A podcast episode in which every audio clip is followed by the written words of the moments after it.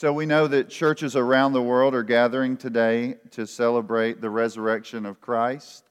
Um, most, uh, if you were just to kind of uh, ask people about Easter, they'd have many different things on their mind, but oftentimes they would be, you know, at least in, in many places around our country, people would gather at churches to celebrate uh, what has been accomplished by Christ. And so just want to remind you, Uh, we would we uh, over and over throughout history um, we we we try to remind people actually every Sunday, but but uh, especially during this weekend, that on Friday Jesus was crucified, he died and was buried. Then on Sunday he was resurrected. He rose victorious over sin, death, and hell. He satisfied the wrath of God on our behalf. Today we celebrate in a very special way that Christ was victorious over all of our enemies. So today I'm going to talk about one of the benefits, and there are many. Like I said, you could, we could kind of talk about a lot of different things today. I'm going to talk about one of the benefits that we have been given, and one of the benefits that we have uh, as a result of the resurrection is that we are glorified. We have the promise of being glorified. We have the hope of being glorified. And in Romans eight, when Paul has been talking about the application of redemption in our life, this is what he says. And those whom he predestined, he also called. And those whom he called, he also justified. And those whom he justified, he also glorified. And so when you are thinking about that reality, you are seeing that the final step is glorification. Now, if you were to say, I need you to define that, and that, that's something, sometimes uh, if you've invested much time in a new believer or you've invested time in your children, you realize they ask you questions. And if you're honest, sometimes when you look at that, you say, man, I don't really know how to answer that question. I'm not sure exactly what I should say in that particular issue when it comes up. I, I know at my house, sometimes the things that I think I understand the, the, the meaning of a word. When my kids ask me, I'm like, I'm stammering around. I'm like, Anna, Anna, help me define this word. I don't even know how to, I just know the word, you know? And then you're like, just don't ask me any questions. No, not really. But but it's it's kind of like that sometimes when we think of glorification or trying to define that. I thought I would read a, a definition from you uh, from Wayne Grudem. Glorification is the final step in the application of redemption. Or some of you may have just heard people use the term salvation. So it is the final step. It will happen when Christ returns and raises from the dead the bodies of all believers for all time who have died, and reunites them with their souls and changes the bodies of all believers who remain alive, thereby giving all believers at the same time perfect resurrection bodies like his own. And so what you see in that, whether you are dead when Christ returns or alive when Christ returns, he is going to give in a moment, in the twinkling of an eye, his people new bodies. For those who are dead, their souls and bodies brought together. For those alive, in a moment, they will be renewed. So, we know that our whole person is saved by God, soul and body, but when we come into a saving relationship with Christ, the fullness of that ex- experience has yet to come. Like we, we, we could say, I'm saved, I'm being saved, that is, I'm in the process of being transformed, and I will be saved. And it's kind of like you have to get that in your mind when you consider all of those things. There, there's a sense in which when we're thinking about it, and I think it's important for you to know that the Spirit is the seal. Some sometimes you, you might hear it referred to as the first fruits, but it's like it's the seal of what is to come. The Spirit comes in us. We're awaiting the fullness of the reality that we experience in part today. Some people would talk about that in terms of the already not yet of the kingdom. We're already in the kingdom, but we are yet to be fully experiencing that. Philippians three twenty and twenty-one says, our citizenship is in heaven, and from it we await a Savior, the Lord Jesus Christ, who will transform our lowly body to be like His glorious body by the power that enables Him even to subject all things to Himself. So we are in the kingdom awaiting to be fully, or to fully be in that, to fully experience all that He has told us would be true for us. So, First Corinthians fifteen says, for He, speaking of Jesus, must reign until He has put all His enemies under His feet. The last enemy to be destroyed is death. So it's we know that Jesus was victorious over death, but the fullness of that victory is yet to come. First Corinthians fifteen, fifty-four and fifty-five. When the perishable puts on the imperishable, and the mortal puts on immortality, then shall come to pass the saying that is written, death is swallowed up in victory. O death, where is your victory? O death, where is your sting? So we are awaiting the fullness of what has been given, and we have been given uh, a seal until that time, the Holy Spirit.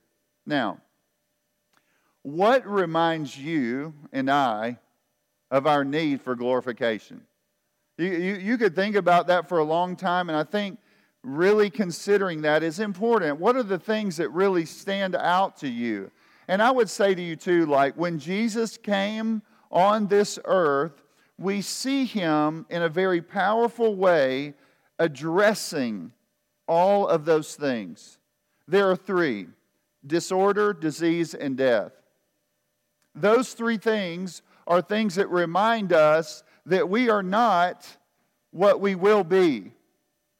We, we are not living in or experiencing the fullness of what God has promised us. And so when Jesus came on the scenes and He is doing things like casting out demons, and He is healing people from uh, different kinds of ailments, and, and, and He is raising people like Lazarus from the dead, like He's raising him up, all of those are signs uh, of the, the kingdom. It's, it's like a visual to say, this is what the kingdom will be like. All those things eradicated.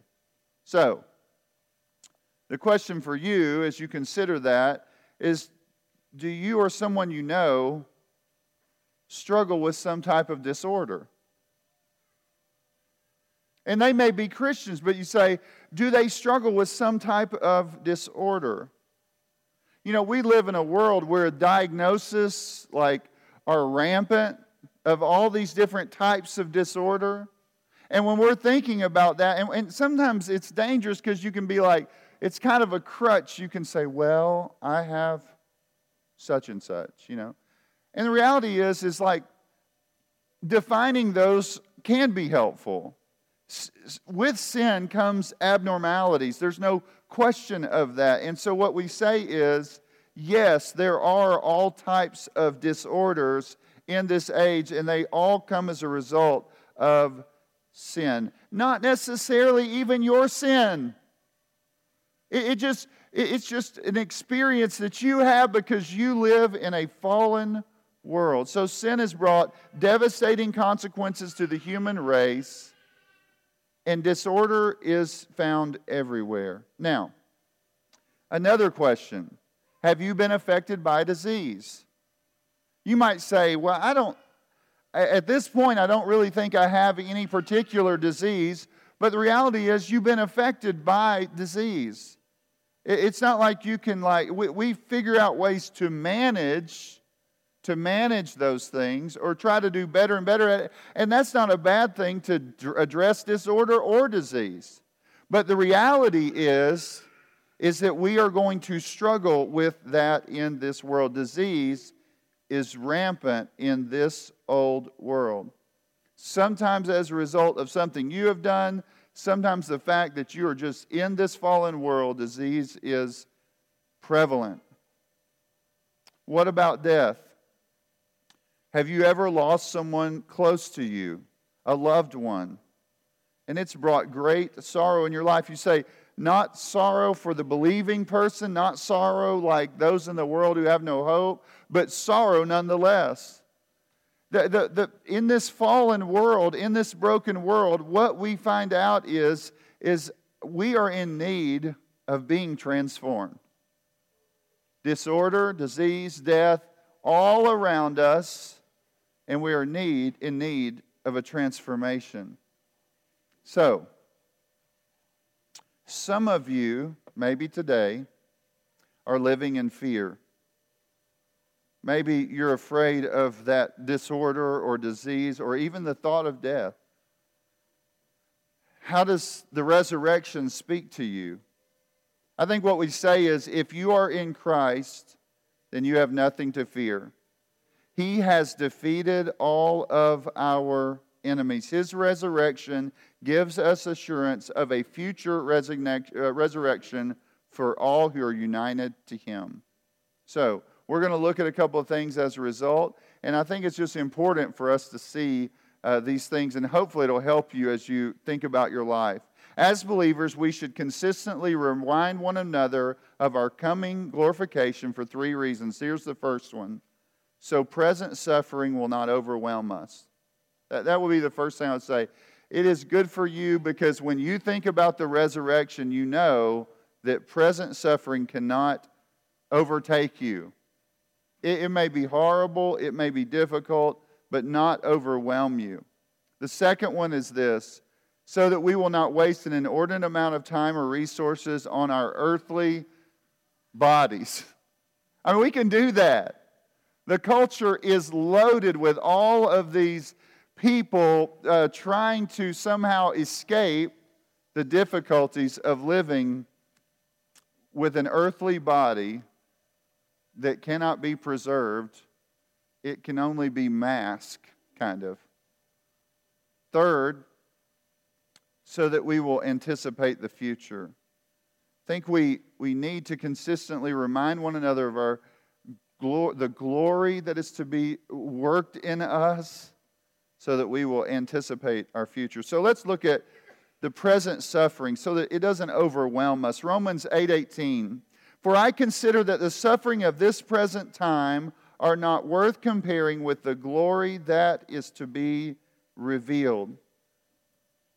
You know, it's interesting. The guy writing this, that verse, his life was filled with all types of suffering. And he says, it is light and momentary. But you're like, Paul, in Second Corinthians, he lays out being beaten, being left for dead, being all of these things he presents to us. And it's just, it's shocking the things that he encountered.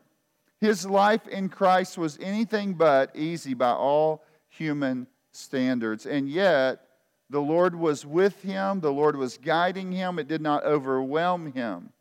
He did not run away from trouble, but all, you, you see him moving forward in the face of trouble.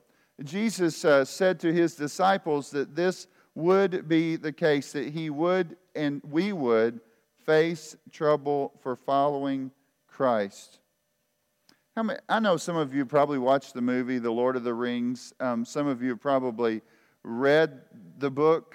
And uh, I was thinking uh, this week at community group about that. There's a place where Frodo and Sam had been on a long journey to dispose of the ring. At the end, Frodo, who's the one that's been, that's been carrying the ring to go and destroy it and break the power of evil that had kind of taken over Uh, the whole of, of, of the world. And and so Sam begins to talk to him, and he says to him, do you remember the Shire, Mister Frodo? It will be spring soon. The orchards will be in blossom, and the birds will be nesting in the hazel thicket. And they will be sowing the summer barley in the lower fields and eating the first of the strawberries with cream. Do you remember the taste of strawberries? And he couldn't see it. The darkness was so heavy upon him, he could not see it. And I, I think that's sometimes like there are moments in your life where the darkness is so pressing down on you that you can't see it. There, it's like, you know, you're, you're, someone is speaking in your ear, hopefully, along the way, like, can you remember? Can you see? remember, this is what it's like, and, and this is the, the truth. And so what we have to do to one another, I think, so often is say, remember the resurrection.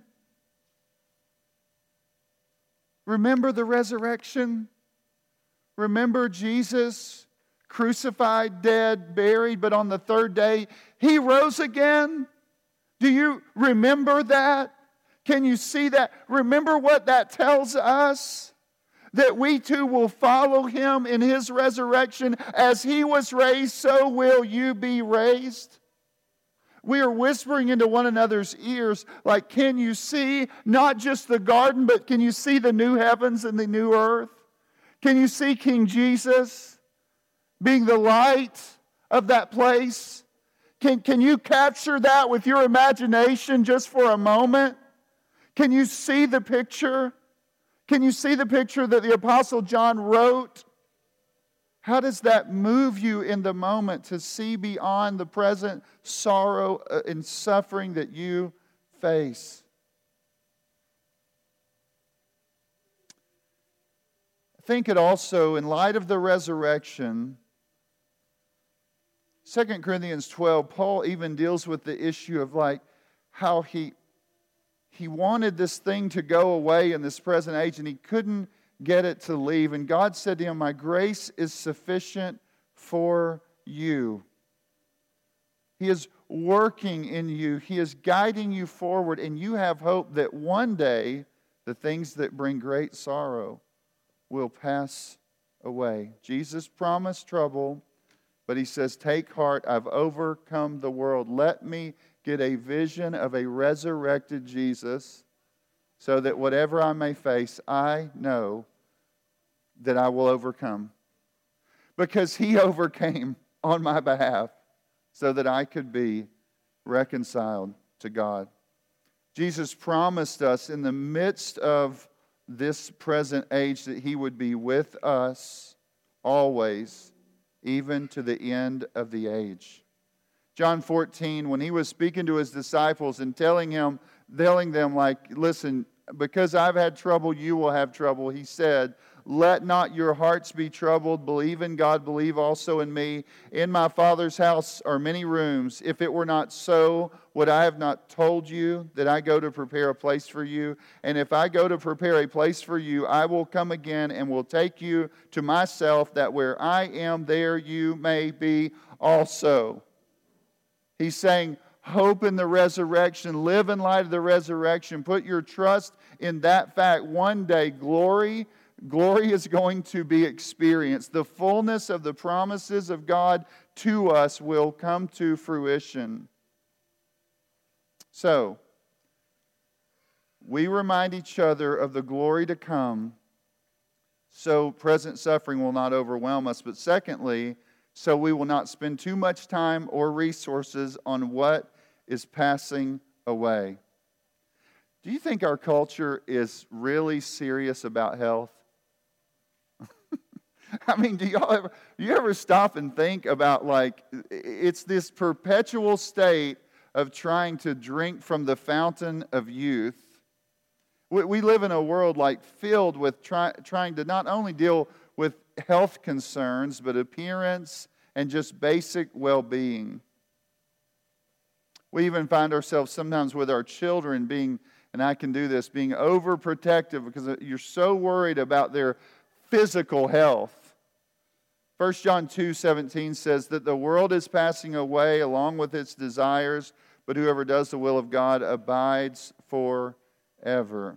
It's a dangerous road to live trying to save and rescue something that is withering away. In First Timothy four, seven, and eight, Paul said to Timothy, train yourself for godliness, for while bodily training is of some value, it's not knocking that altogether. Godliness is of value in every way as it holds promise for the present life and for the life to come. We have to really be careful not to be so bound up in this present life and not the life to come. It's so easy to focus in on that. Second Corinthians four sixteen, Paul says, though our outer self is wasting away, our inner self is being renewed day by day. When I was in high school, when I turned sixteen, my parents gave me a nineteen eighty-four K five Blazer. It was awesome. You know, I mean, I loved it. Several of my friends had those. We would drive around. We would circle up sometimes and park. We went mudding together on occasion and stuck on those K five Blazers. One of them had, I think, a Dodge. Another guy had a Ford. But most of us stuck with a Chevy. But I kept that for years and years and years. I actually drove it until, like, I was doing youth ministry, and the kids that were graduating, I realized that the K five Blazer was the same age as the kids, you know. But every time I decided, I think I'm going to kind of like get rid of this, I would go and wash it and wax it and clean it up. And then I would sit in it for a while and think, now, isn't this a fine vehicle, you know?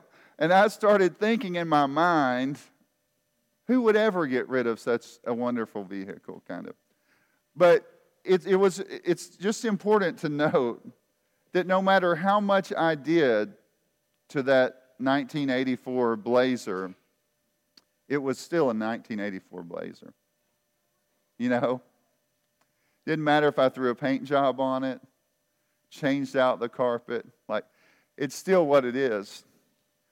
Even if I were able to restore it, I mean, even if totally restore it at some level, and, you know, in this present world, it would not be long before things begin to wear out. God is not just going to restore us to our natural state, but transform us. Right? But transform us and make us new in a better way than we could ever imagine. All corruption will be gone, and we will be transformed into Christ-likeness. We will be eternally right. And so I think it's important that we understand the great value of not investing so much. Again, it's not that you don't invest some, but not investing so much in our physical body that's wasting away, but rather to train ourselves for godliness. I think this is why Paul told Timothy, even as a youth,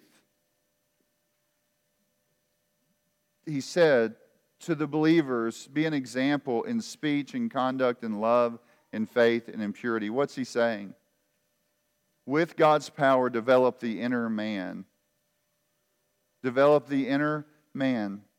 Know that that is where your focus is, because you are looking forward to a day where this body will pass away and you will be renewed. You will be made new. Your body will be resurrected. Don't spend your life just thinking about the outer man, because it will not last forever. So, believers should consistently remind one another of the coming glorification that we look forward to, so that present suffering doesn't overwhelm us, so that we don't spend so much time and resources on what is passing away, and so that we will anticipate the future. There's something about looking forward to the future. There's something about imagining being like Him. There, there, there's something about that that is so powerful. In First John three two, this is what John said to them, "Beloved, we are God's children now, and what we will be has not yet appeared. But we know that when He appears, we shall be like Him, because we shall see Him as He is." We will be made whole. We will be made complete. We will experience total renewal, both body and soul.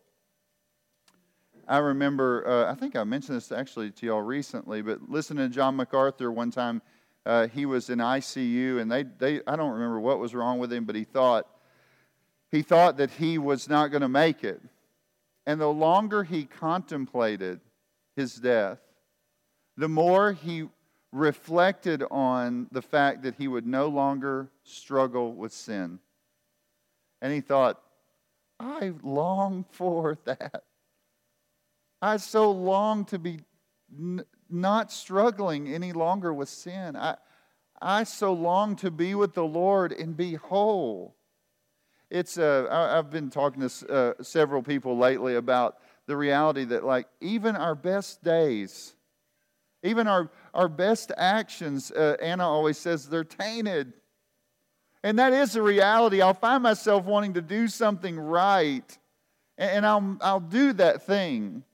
But then oftentimes right behind it, I realized that, like, there was a tinge of, of sin in that, because maybe I started feeling better about myself. I, don't you long to be put that to be put away from you? To do things right, both in your heart, your, your words, your actions. You're, you're not, there's not a twisted motive in you. You ever been around somebody where every time they speak, you think, what are they really trying to say? What, what are they really trying to say? Are they speaking to me? Are they, are they honest with me? I mean, they've been doing it so long, they can't even be honest with themselves that they're doing it. You know, but, but don't you long to be like Him, to be whole like Him, to be complete like Him, to love like Him, to serve like Him, to treasure the right things all the time? To be restored in every way, for, for the memories in your mind to be purged, the evil things that maybe you put in that are still there and occasionally they crop up, those to be done away with. Don't you long for that? We need to talk about the resurrection so you say, listen, long for that day. Be like the Corinthian church where it says, Maranatha.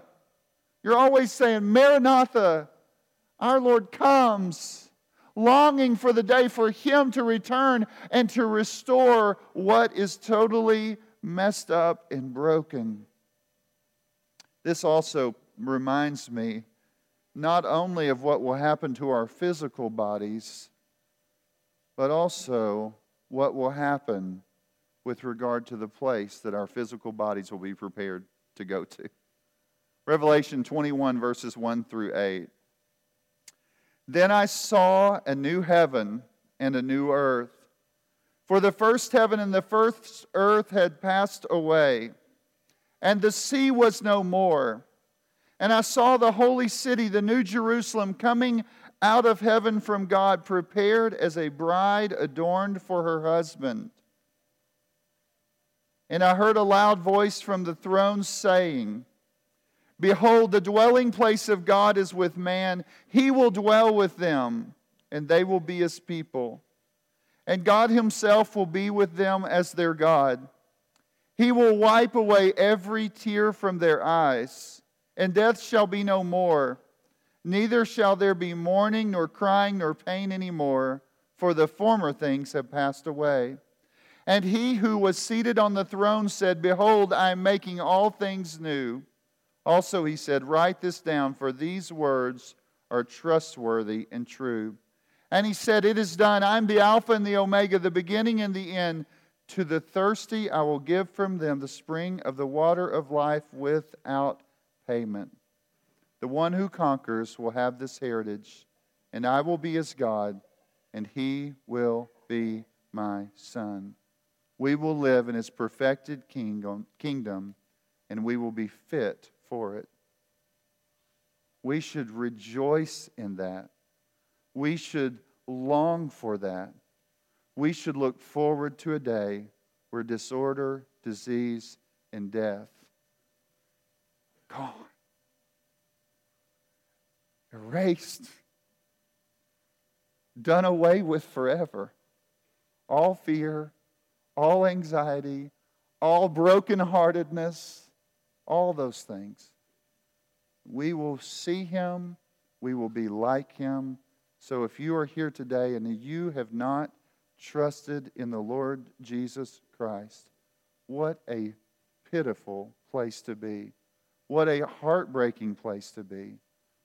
A place where you will only look forward to a resurrection of judgment rather than a resurrection of blessing.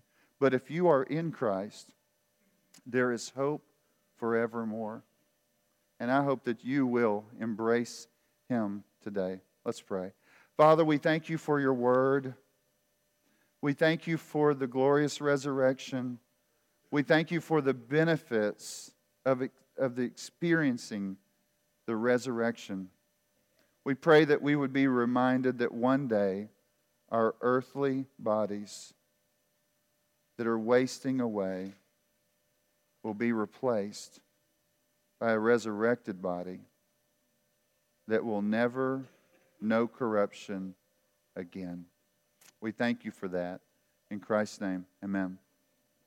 Every week we uh, come together uh, as a church to remind ourselves of what Christ has done for us uh, on Easter. Uh, as we consider that, and, and even we do that every week, but we're just reminded again that Christ came, that he lived, that he died, that he rose again victorious over the grave, that those who, by God's grace,